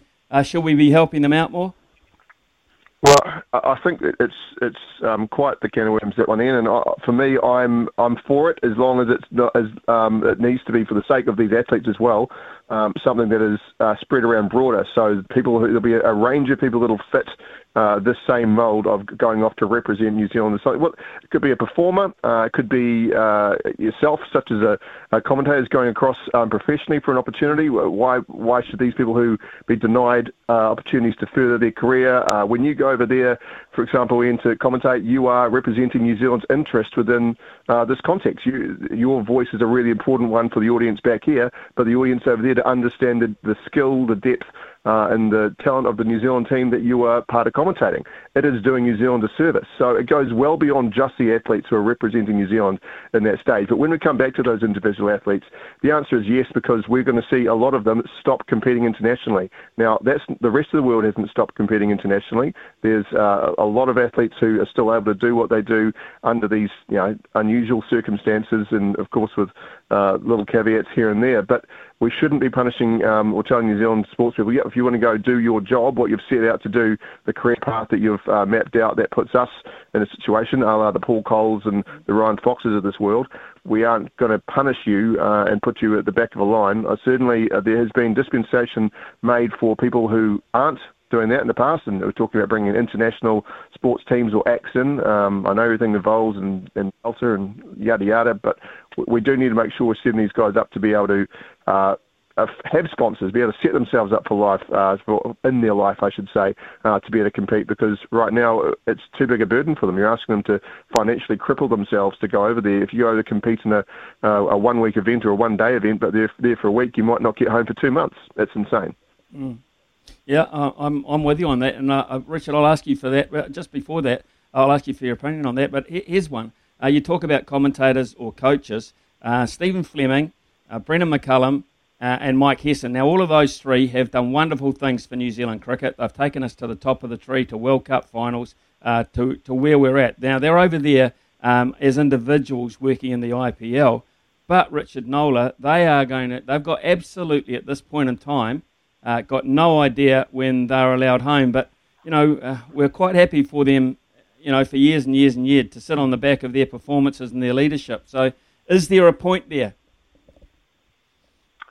There is. There is a point. Um, the first thing I would like to make clear is what I don't want to see, um, and, and the problem, this is what will happen, and we all know that if you live in the real world, that these sort of things can become a, a political football, um, and you're going to get people who, quite rightly, want to get back home, and that's understandable. Everyone wants to get home for a variety of reasons. Uh, you know, it doesn't matter what industry they're in. It doesn't matter whether they're a sports person or they're working in, in some other occupation. But if it's a sports person, we all know that, let's say, if they do get a dispensation, then straight away you're going to get some people from the political sphere arcing up. And I don't want to get too deep into that, but I'd hate to see this sort of thing become a political situation where these uh, individuals whether they be commentators or they play in sports teams or they're uh, chasing their own individual pursuits, are going to get absolutely hammered in the in the public realm. But that, that's quite possible. So that's the first thing that worries me. I would absolutely like to see um, these folks get MIQ spots. Um, and again, I don't want to get too political, but I would I would like to see the government into dialogue publicly, just explaining why it can't be. And I know there are a lot of hard luck stories out there, but whether it be on a point system or whether it be on some sort of qualification system where they can take these things into account, whether they can, I mean, open up other MIQ facilities, even if they are quite humble and the same for sports people, where you go there, you still have to pay. Something has to be created. Um, and I know people will say, look, the All Blacks, they're guaranteed an MIQ spot. I think they come back on November 23 or whenever it is just bear in mind, um, I think it is important everyone bears in mind when you go overseas and when you cover them overseas, you do realise just they are not just the All Blacks, a bunch of blokes chasing a rugby ball. It's actually a massive marketing machine for New Zealand. It's a huge search engine for New Zealand. So people become aware of New Zealand, and if they do things right, then they create a very positive vibe, which has multiple spin-offs. So that, that's that part of it. In regards to the individuals, I would like to see them getting a chance to come home, and it's just not even the more high-profile people. I mean, uh, I see recently one of the reporters of, of the company I work for, I think, spoke to Courtney Duncan, the motocross rider, and you know, she says she's on a work visa overseas, and she doesn't know when she's going to come back. The same for Hayden Wilde, who, you know, won a bronze medal at Tokyo in the triathlon. Those sort of folks there, we do need to appreciate them. We need to find a solution. Um, and it comes onto our politicians, and I, again, I don't like getting too deep into that, but yes, why, why can't we find a solution to help these guys out? And that's something that perhaps goes back to sports minutes, to Grant Robertson or whatever. Um, as long as it doesn't become a situation then when you get a lot of people having a massive pile on to these people as well, because I don't, that's another thing I don't want to see. But yeah, I'd like to see a solution um, because these people are New Zealanders and they are ambassadors in their own way, and let's find a way to help them out. Richard Knowler, thank you very much for those considered thoughts. I, am right in the camp with you and with Sam Ackerman. I think they need to do something about it and do it very quickly. Okay, we're all sporting people. We write about sport, um, and we might be a tad biased, but they do a lot for us overseas, and that cannot be forgotten. It's 10:43 here on SENZ. Nothing gets past Smithy.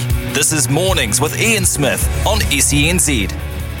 Yeah, some interesting texts have come in this morning on a variety of subjects. Uh, the guzzler for All Blacks captain, the guzzler, of course, that's uh, Brodie Retallick. I wouldn't be surprised if uh, the big man leads us out on, on Sunday in Townsville. Uh, that wouldn't surprise me at all. Razor's problem, uh, according to Pete, is that he wants to go straight to the top, which isn't the model at the moment. Presumably, Plumtree is the next cab off the rank. Well, that's uh, an interesting thought.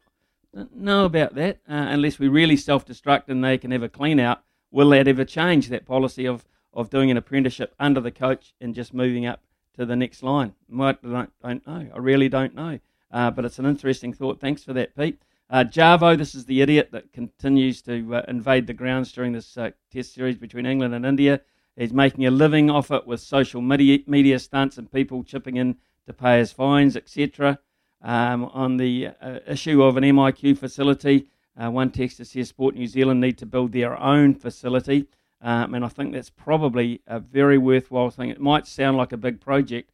I'm not sure that is that big a project, um, but certainly uh, if, if life in New Zealand is going to continue that way, we cannot discourage our athletes going overseas uh, on the basis that they can't get home. Um, and if you're Mr. and Mrs. Watt, uh, over there in America. You'll be very proud of your sons. JJ Watt uh, plays for the Arizona Cardinals. He's on $32.5 million a year, uh, $32.5 million over five years. And the youngest son, TJ Watt, he's just been signed for 112 million US for four years. And his job, to sack the quarterback. To sack the quarterback. Goodness me. 112 for four years just to sack the quarterback. And most of those guys haven't haven't got legs. They can't run anyway. They're just an arm. Hmm, interesting. We'll be back very shortly uh, as we talk to Louis Herman Watt, and uh, we'll go to the TAB, of course. From behind the stumps to behind the mic, you're in safe hands. It's mornings with Ian Smith on SENZ. NZ Update. Your home for everything thoroughbred racing. Visit loveracing.nz, racing's biggest fan.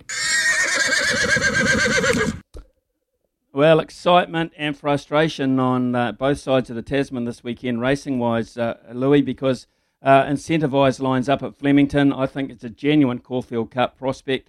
And you've been waiting for Ontriviera, and uh, finally you get Ontriviera. And meanwhile, at home, the Auckland jockeys sit, wait, miss out on money, and get increasingly frust- frustrated. And fatter. Um, and yeah, continued the the wasting is not good. You know, like Opie and Leith, two jockeys have to work hard for the, to maintain their weight in particular. Um, yeah, tough times. Incentivised to win a Caulfield Cup is play, paying around about the seven dollars mark right now. Okay, so let's let's work this one out. Seven dollars to win the Caulfield Cup, which will be a weaker Caulfield Cup this year with almost no international uh, imports coming down. In the Melbourne Cup, which is that's the first uh, Tuesday is November, it is a twelve dollar favourite, which is very short this far out. Okay, now if you think about tomorrow, which is a resuming run for this horse that we all think is super ability, right? It's a mile, it's over a mile, which is far shorter of its best. It opened at $7.50, so further odds than what you're getting right now in futures to win the Caulfield Cup. Right now, on, on markets, you're getting about $3.80, and there hasn't been a single scratching in this race, Smithy.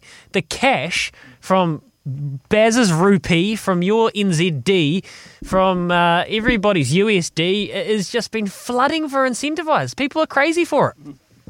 Mm. I like it. I really do like it. Um, you could have got it 21s actually, not that long ago to win the Caulfield Cup. Wow. Uh, some lucky guys got it at, at, that too. And I can tell you right here and now, I've been waiting for Ontriviera. I know how good this uh, this uh, this horse is. Danielle Johnson said uh, last year her favourite ride. Her favourite ride was Ontriviera. Uh, now, what are we thinking tomorrow? Wins, wins. She wins. She's a, a super horse. She's fresh up. Uh, she's about two dollars thirty, forty, I think, at the New Zealand TAB.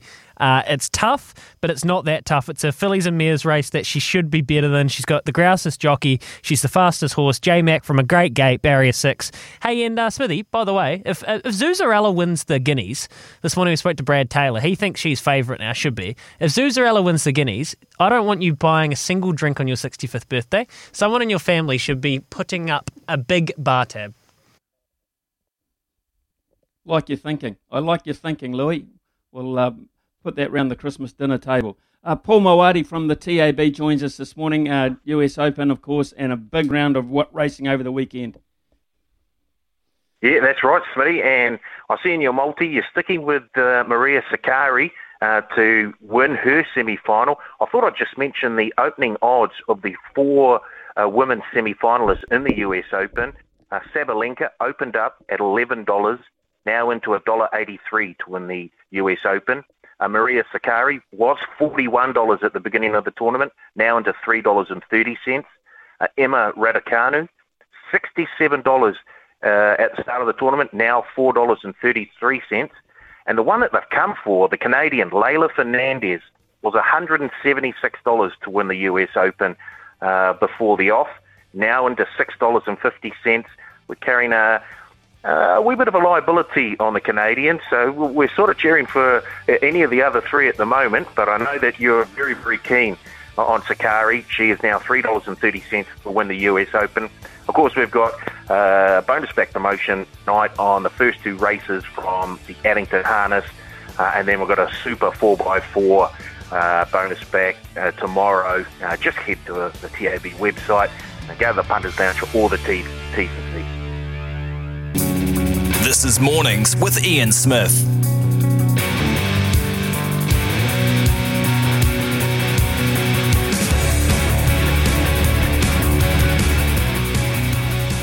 Eleven oh three here on SENZ. It's time to talk the US Tennis Open because uh, the women's semi-finals are about to get underway, uh, and uh, an interesting match between uh, Emma Raducanu and uh, Maria Sakkari, uh, both of who are really making a statement at this tournament. Dave Worsley joins us, no one better in New Zealand to talk about the tennis that's going on at the moment. Fifty-seven point five million dollars US dollars up for grabs over the whole tournament.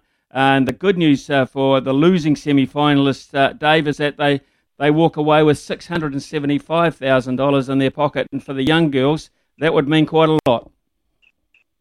Well, it would uh, when, when it comes to the bank balance, but in the end, the money doesn't really mean that much because from now on, these players are going to get in every single tournament they want. Uh, going from being a qualifier for Raducanu or uh, Leylah Fernandez, you know, a young player as well. You know, they've got lower rankings. They haven't earned that much in the past. This will certainly help. But it's funny that these players don't actually count the money that much because it's you know you're going to get looked after when you keep on going through the semi-finals of Grand Slams, and you know you're going to end up with a whole heap of money. If you keep on counting it, well, then perhaps your focus is on the wrong thing. Dave, uh, let's look at these two matchups then, uh, particularly. Uh, it's Women's Day, uh, so we've uh, we've got uh, the, the this young girl from Britain who's making a real statement and has become one of the, the fan favourites, the crowd favourites, Emma Raducanu and and Maria, Maria Sakkari, who has looked so damn strong throughout. How do you see that one going? Oh, that's that's a tough one to predict because Sakkari's so fit. You look at her and you, you just think, my goodness, that woman is toned, fit. She looks as though she could go for hours and hours and even longer you know, she, she's done uh, some amazing uh, tennis this uh, past week. Uh, she did make the semi-finals of uh, the French Open earlier in the year, so people know who she is. She's a top 20 player, but it's just that this has uh, really come through. The court surface uh, appears to really suit her. Her win over Pliskova was was a good, solid win, four and four. What she did was she stayed steady and got every single ball back to annoy Pliskova. She's one of those players who bashes and crashes, so that was good steadiness there. As for who's going to win this one, I, for, I, I would probably put my uh, my five dollars in coins that's in my wallet on Sakkari to win this one. I just think uh, Raducanu has been playing very well. Wear her down. Sometimes the pressure of being young is great. It takes you to a certain uh, a certain level, but then that pressure really comes in, and perhaps semi-final time may tell on her a little bit more than the more experienced Sakkari. Aryna Sabalenka is the lowest or the highest ranked player, uh, but lowest in terms of seeds, um, uh, number two seed. Uh, Leylah Fernandez, this uh, this little girl from Canada, um, who's been uh, just so special throughout this tournament. Left-hander, uh, very strong but very diminutive. Um, how do you see that going? Yeah, that's a different one. Again, I'm, I'm I probably look to the more favourite when it comes to the seedings. Sabalenka if she can get her run going, like as in if she can get her timing going, she's going to have so much power. She's one of the most powerful players on the circuit. Uh, she hasn't really done that well in Grand Slams as well as she should, but she does have a huge amount of power. And if she can start coming forward to the ball, then she'll do some damage against Fernandez, who actually plays really great angles. So you look at it that way. You've got the the joy and the excitement from uh, Fernandez and using the angles. That's her strength. Whereas you look at Sabalenka, it can be in her hitting zone, she's very much like a Serena Williams. If it's in that zone, then she'll blast you off the court. So it's a tough one to predict as well. Both matches uh, kind of similar in a sense. Uh, two teenagers. In fact, if the two teenagers make it through the final, that will be the first time since '99 when Serena Williams beat another teenager, Martina Hingis, in the final. That will be the first time that we've had two teams in the final in the women's draw at the US Open. So that could happen. However, I think I'm going for the more slightly more experienced players in Sabalenka to take on Sakkari, which would be disappointing for most fans, I think, because they really want the teams to do well.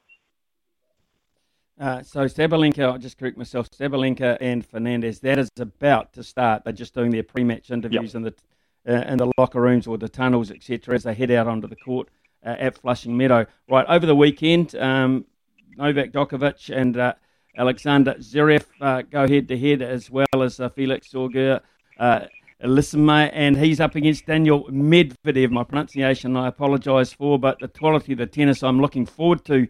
Uh, Dave uh, Djokovic, the hottest of favourites, and of course he's got uh, the Grand Slam at his mercy. Should he go well? Yeah, that's right. I mean, Djokovic against Zverev, though, this is a good this is a good matchup. Zverev beat Djokovic at the Olympics. He's beaten him one other time, albeit quite a few years ago. I think Zverev has the game to beat Djokovic. Of course, Djokovic has dropped a number of sets so far in this uh, tournament. You know, uh, uh, he beat um, Berrettini uh, yesterday, but he dropped the first set and then beat him comprehensively in the second uh, against Brooksby, the previous match, which is a bit of a surprise. You'd think that as the number one seed, sure, you've got faith that you're going to win, but you'd think that you'd actually want to just wrap it up quickly, not muck around and drop the first set and give these other players a hint. But he's been so strong coming back. I actually think Zverev's got the opportunity. If he comes out blasting, that's the only way you're going to beat Djokovic, by the way, is actually attack him. I think Zverev could actually win that match. Uh, the other one, Daniil Medvedev against uh, Felix Auger-Aliassime.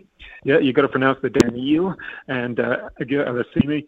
Uh, that's going to be a really exciting match. I'm looking forward to that. The chess player in Med- uh, Medvedev hits everything off balance against the um, just the energy around the court of Auger-Aliassime. That should be really great if Djokovic was to win this, is he the greatest? Does the debate start again? Is he the greatest of all time? Are we getting to that point in his career, Dave? we've we've had that debate for a while, haven't we? With these three players, with uh, Federer, Nadal, and Djokovic, all on 20 Grand Slam titles. I think what you could say is that Djokovic is probably, in my mind, the, the best. However, Federer is probably the greatest, and Nadal is a great. Does that sum it up? Interesting. I, yeah, I like it. I like it. Uh, yeah, I, I really so do. Like it. We're not really that. insulting uh, any of them. Yeah, no, we're not really not. insulting No, any it's of them, saying that one's but yeah, you can see it. The, the, the best player is Djokovic because he's won the most titles and he is the best, certainly at the moment, and uh, it would take a long time for someone to beat that. The, the greatest is probably, in my mind, Federer, and the another great is Nadal because of what he's done as well. Okay, interesting, Dave. Um, you know, I look, I look forward to the tennis over the weekend. Um, I, I, look forward to I, look forward to the Aussie Open, uh, even though this one's not over, because of course that's the first uh, of the calendar year. I love it. It's in a great time zone for us as well. But it also will tell us, I think, the future of uh, of Federer uh, and Nadal in particular. I think if they're to come back, it'll be sooner rather than later. So I think that'll be a defining point in those two great careers, as you say. And the other thing is that Djokovic has dominated the Australian Open over the last number of years. I'm trying to think how many times he's won it six, seven, eight. Uh, it, it's his slam as such. You know, that's the one where he, he feels that he can win the most. Uh, it'll also see whether some of these other players can come through in the men's, whether it's Medvedev, whether it's uh, Zverev, uh, Tsitsipas, you name it, some of these other guys, can they actually come through and start winning these slams? And it'll also be fun in the women's to see well, we've had such a variety of women winning slams over the past uh, couple of years. I think there's been a different one every single time there has. So, you know, will someone come through and actually start winning?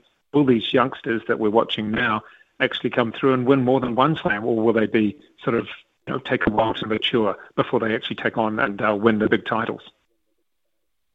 Actually, you're an interesting person to talk to about this because, correct me if I'm wrong, you would be there. You would be there at Flushing Meadow at the moment, and COVID, I guess, is keeping you at home. And, th- and then uh, here you are as a commentator, um, as a media person, uh, with this, uh, I guess, this threat of not being able to get home either. So you, you kind of fall into that category, don't you? Yeah, there's uh, myself and uh, my good friend Graham Agars over in Australia. He's in Adelaide. He can't even get to his other home in Florida. Uh, you know, it's, sort of one of these weird things that there's some European journalists in particular who have made it across to the US Open. Uh, they've said, yeah, if you'd like to come, we'll give you a special media pass. At the moment, you're on the foreign uh, media, uh, remote media. It, it's a weird one. You want to go, but also you understand that getting back into whether it's New Zealand or Australia is is very difficult. Uh, yeah, I've been vaxxed. That's uh, fine. New York looks good. I'm just watching pictures of uh, that's where I'd stand up there and look back to Manhattan right now. Um, you know, you're looking and think, gee, I'd normally be there. I was there in 2019. No media were there last year. You kind of want to go, but then you also realise where life is at at the moment. And obviously, um, you know, uh, McCullum, Baz McCullum's over in uh, the Middle East. You know, Mm. um, there's people moving around the world, but gee, do you really want to take that MIQ place? Do you really think you can get it? And it's just one of those things. Face up to the realities of where we're at at the moment. Yep. Okay, Dave, I'm sure you're missing it, but uh, you'll be on your couch watching it uh, beginning in uh, around about five minutes' time as the semi finals unfold. Thanks very much for your input again. As always, enjoy the No worries, weekend. Okay. Cheers, Cheers. Uh, Dave Worsley there, folks. Uh, if you need to know about tennis, you just ring Dave Worsley. Uh, John, on uh, another subject, uh, women's sport, though, of course. Uh, gee, they went close last night. The White Ferns down to um, the second last ball of the match. They almost defended it. In fact, I thought they were going to. I was watching it ball by ball towards the end. Uh, they got a couple of really crucial wickets at just the right time, um, but England got away with it. They've won the series. But I, I will say, having been pretty critical of the White Ferns' record, uh, at least they're showing signs. Are they showing signs? Yeah, I think they are, Smithy. I think this is an encouraging series. It is another series defeat, but at least they took it to a decider and to the penultimate ball. Um, it was unfortunate. Uh, I thought uh, Amy Satterthwaite bowled that last over and bowled it pretty well until a couple of waist high full tosses near the end. Uh, England needed seven off the last over and just got it wrong a couple of times when it really mattered, which seems to be kind of the Achilles heel for the White Ferns when the going gets tough and the screws get tighter. They just can't seem to find the winning moment, but uh, very encouraging. And I think uh, they were able to get Tammy Beaumont out early, which is crucial uh, if you're going to beat England. So on to the one day is next, Smithy, and that's the big World Cup, isn't it? Next year, hopefully. Uh, touch wood and cross your fingers and all the rest. But Sophie Devine played well. I think she got player of the series which is good, and they're showing some innovation uh, with what they do. So, uh, definitely a step in the right direction. We were critical, um, but I think they want that. They're a high performance team. They want to be doing well, and we'll applaud them when they do, and we will criticise them when they don't do well. So, uh, I'd say a pass mark for the series, Smithy. Okay, a pass mark, even though they lost it. Fair enough. Uh, you're an easier taskmaster than I am. Although it's England, it's against England. Uh, yeah, over there in their conditions. Taunton it was actually last night. Uh, 11.15 here on SENZ uh, when we return. Uh, it is the voice really for me of uh, harness racing, certainly on this station on SENZ. Michael Guerin. to the track at Methven today. I haven't got this officially yet, but my sources tend to be pretty good. They come from the club. They are telling me that Methven will be unsuitable for racing on Sunday, and they believe they may have to transfer the meeting, Smithy, to Ashburton or Addington. They would prefer to go to Ashburton. Now, a couple of key factors there. First of all, Methven's grass, so people may be doing grass mm. track form. Ashburton is not grass. Secondly, now this is another unusual one. On the big grass tracks, you can have a, a limit to the field size of 18 horses. You can't have that many starting at Ashburton or Addington. So there may be, and I'm not sure about this because I've never ever seen this before, there may be forced scratchings. Some horses who are in the field may not be allowed to start because the tracks aren't big enough to accommodate that size of field. So very much a fluid situation. More information available on that on hrnz.co.nz, hrnz.co.nz over the next day, but that decision should be made official inside the next couple of hours. Okay, so let's um, let's look at uh, those grass track specialists there. Uh, that would obviously be disadvantaged. So there would be a change in the whole market as well, or the possibility in the market. Is there, you know, is, are we looking at here? Let's go from. You know, I look at um, thoroughbred racing. I look at soft track, heavy track, firm track situation. Are we talking about as big a difference in harness racing? It's not as big, but some horses just like the grass. They have soft hooves, or they just like it for the fact they don't like the hard track or the grit coming back in their face horses who love grass tracks love grass tracks. Um, my biggest rule for grass tracks is I try to back light drivers. No different to yourselves. If you think about, you know, when your days of training for footy back in the old days, and you you had to carry a bloke over a 50 metre sprint, well, no one wants to carry a big a big heavy fella. So it's a lot harder for the bigger drivers on the grass tracks, particularly when it gets wet. That's the key rule. All the stats on grass tracks are available underneath the horses in the form guide. So it's pretty easy stuff to study into if you like to, and it's one of the key factors. But that won't be a factor for this Sunday, and of course the markets weren't open. So the good news is nobody could have bet yet, and therefore have to have that bet refunded. Um, so the markets won't open till tomorrow afternoon. That brings us, Smithy, to Addington mm. tonight, where last week. I think you boys back to winner last week with your your mm. punt. I think it was a Thursday when we spoke last week. You back to winner. No, no, it was Cambridge. It was was too. Well, well done, fellas. And have you had a go tonight? Yeah, pay me Hundy. Does that sound right? Race four, horse two. Oh, sorry, slip the Hundy. Um, uh, race race no, four, horse two. And... Got some bad news for you, Smithy. Your horse has been scratched, brother. What? Oh, Your has horse it? has been oh, scratched. we'll have to find another one, mate. We'll have to find another We'll one. have to Yeah, find another Maybe one. you could text But- text John Day for uh, a bit later on and tell us uh, if you've got another one because our women's refuge pot has got some money in it, so we need. They, don't, they don't scratch them very often. There must be something wrong there. So uh, anyway, uh, you can let us know about that. Uh, Addington tonight. Uh, I also wanted to, to bring you um, this David Butcher, two thousand five hundred drives. So now he's fourth. Um, currently, he's fourth on the list. He was anyway behind Herlihy, McKendry, May, legends of the game. David Butcher, 2,500. Significant. Yeah, great driver. Uh, he's always been a great driver. Um, he he's very good at saving horses for one last run. Is Butch? He's a very cool, calm, collected sort of customer. He doesn't get flustered very easily. He's had a couple of, of pretty severe injuries in his career. One they thought might end his career. I think he actually tore his pectoral muscle away from the chest. Um, could easily have been the 3,000 winning club by now. He's obviously the father of both Zach Butcher and Ben Butcher, who are outstanding Group 1 drivers in their own right. And his father, the late John Butcher, was a great horseman. So it's a real family dynasty and probably the biggest and best known of the Waikato harness racing dynasty. So, look, hell of a driver. Win 2,500 last night.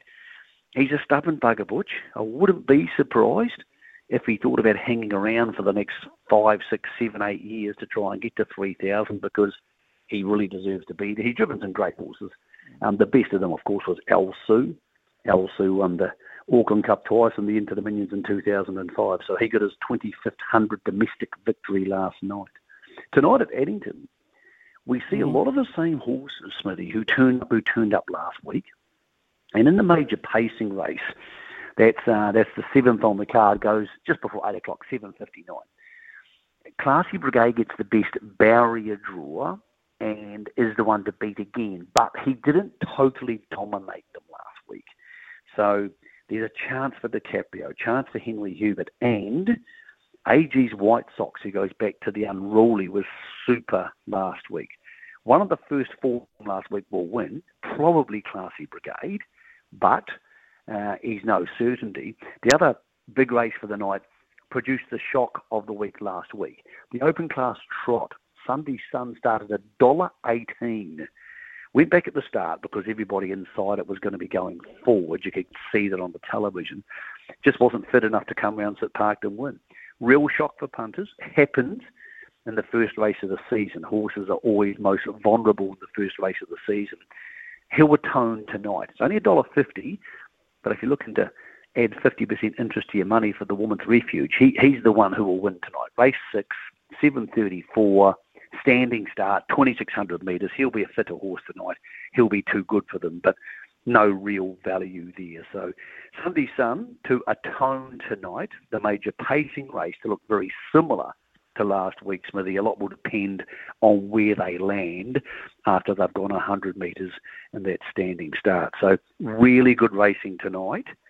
Methven to change on Sunday, and then hopefully, Smithy, we have a change of alert levels because once we go from four to three in Auckland, Alexandra Park, and hopefully race next week. Well, we look forward to that, Mark. We look forward to your uh, respective shows over the weekend as well, both Saturday and Sunday uh, when you're with Louis and then with, with uh, Greg, of course. So a busy weekend for you. Thanks very much again, as always, for your input, folks. If you want any knowledge about uh, the harness racing industry, any updates on those sorts of things, uh, simply go to uh, hrnz.co.nz, hrnz.co.nz, uh, and you'll get uh, the relative information. So that was news to us, hot off the press, that uh, Methven will be transferred to another venue for this Sunday. Rightio then, it's 11.29 here on SENZ. You might want some punting money for the weekend. We're about to give you the opportunity to win 50 bucks worth of vouchers from the TAB. And uh, it's tum- Stump Smithy time. Uh, uh, please, please uh, light up the lines. Look forward to the contest here. Last chance of the week. Ian Smith's had a good match here. Stumped by Smithy. Ian Smith really is top class at his job. Smithy, I'm gutted that our horse is scratched tonight. Slipped the Hundy. I looked this morning, it was the second favourite. I was feeling good about it, I had some good form, and Mick Guerin, as he will every Friday, um, will give us some oil, and it wasn't the oil I wanted to hear, Smithy. No, we'll have to look into that, John, and uh, I'll do some uh, research in the next uh, 10 or 15 minutes. So before uh, 12 o'clock, we'll come up with that, our replacement horse, okay? Excellent. I look forward to that, Smithy. And it is your chance to win. Of course, every day at 11.30, you can uh, get stumped by Smithy, or hopefully not, and win 50 bucks from the TAB. And Alan from Whakatane. G'day, Alan. Yeah, g'day, Smithy. How you doing?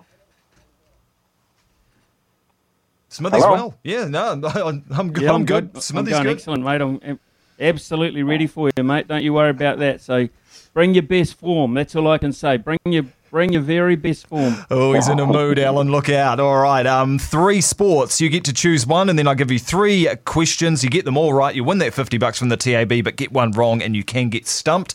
Your sports today are rugby union, cricket, and tennis. Oh, blimey. Um, we'll go tennis. Seems I'm sure Smithy's really good at the other two. Yeah, yeah, you're probably right. What would you normally go for? What's your strongest suit? Um, rugby league. oh, right. Unlucky. Who you got in the in the NRL finals, by the way? Um, well, I, I think Man- Manly can do it tonight, but um, yeah, that's that, that, that's me, Ruffy, for the for the finals. Yeah, it makes me nervous as a Manly fan. Too many people tipping Manly, whereas Smithy's a Storm fan. He's just sitting there nice and comfortable, actually. The Storm have won eight of their last ten against Manly. Anyway, it's your time to shine. Let's go. Tennis.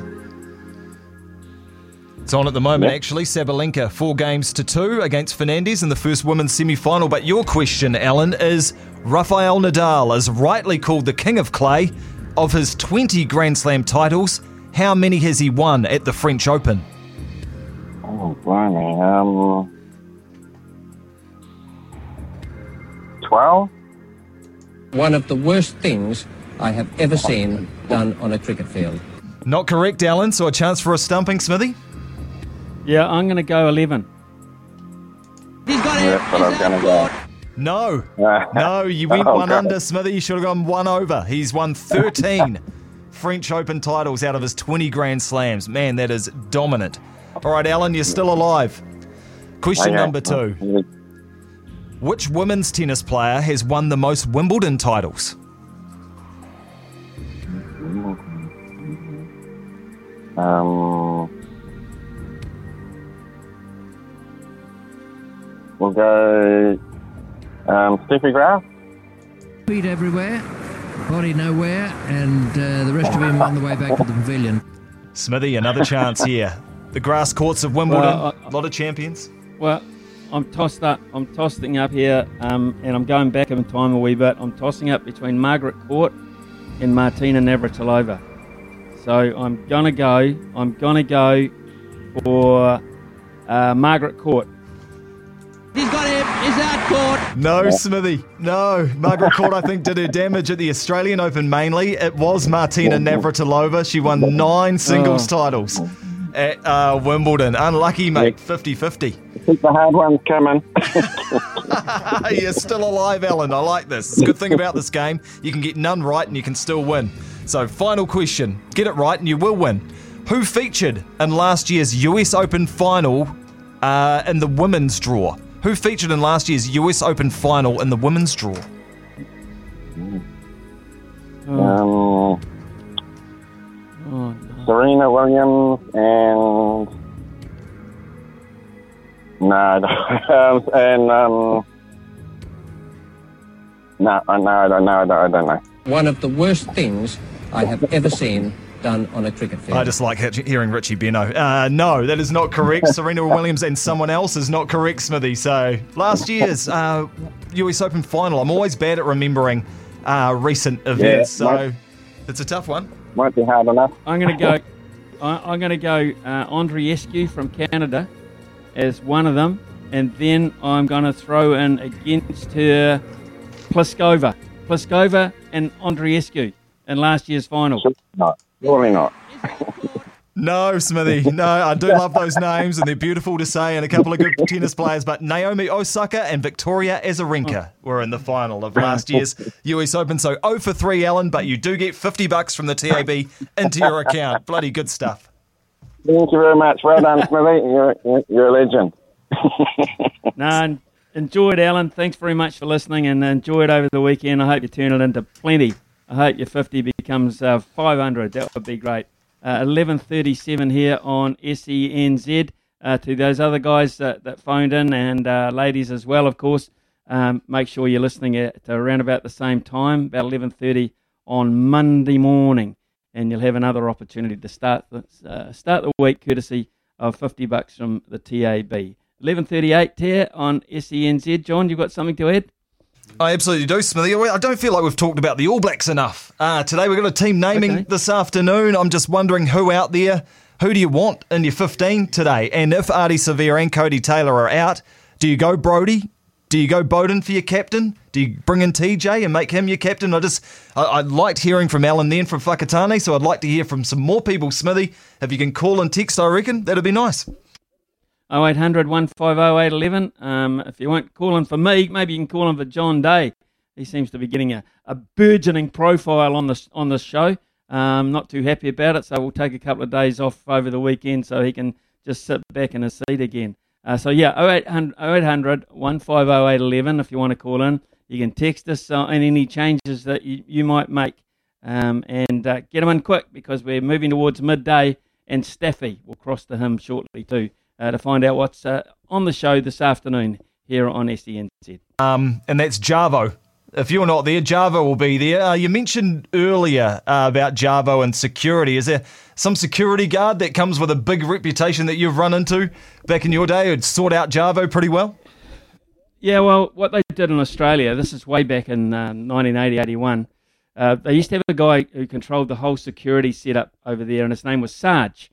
Uh, and there's a big bloke, a big Aussie cop, and of course he was a sergeant. Uh, and his job was to monitor ground security. So he would sit in uh, either of the team's dress- dressing rooms or viewing areas and look out the window. He generally would sit um, in the fielding team's dressing room because, of course, they were out there and there's more room in that dressing room, and he doesn't want to disturb the batsmen who are waiting to go in. So he would swap over from Australia's room to New Zealand's room.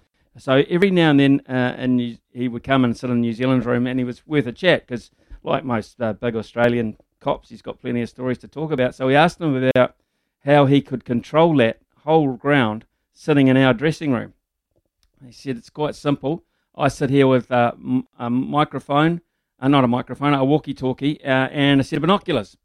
And what I do is uh, basically communicate with. I know exactly where all my officers are or where they should be, which bay they're in. We obviously have more for Bay 13, which is a trouble area. Um, we expect trouble there throughout the day, so we put more policemen there. Or we monitor exactly around uh, the ground where they should be. We obviously don't have security in the members area as to the same level because they're prim and proper and they behave themselves. So basically, that's how it, works. I sit here. If I see any disturbance, and the crowd will tell me, I monitor and I sh- I point my relative policeman in, and we don't have a lot of trouble. And the other thing is, of course, is what happens. We don't have a lot of ground invasions here uh, because we uh, have a very big fine. So back in those days, it was something like five thousand dollars. Man, that's forty years ago. Five grand was uh, enough of a deterrent to stop. That's a house deposit back field then.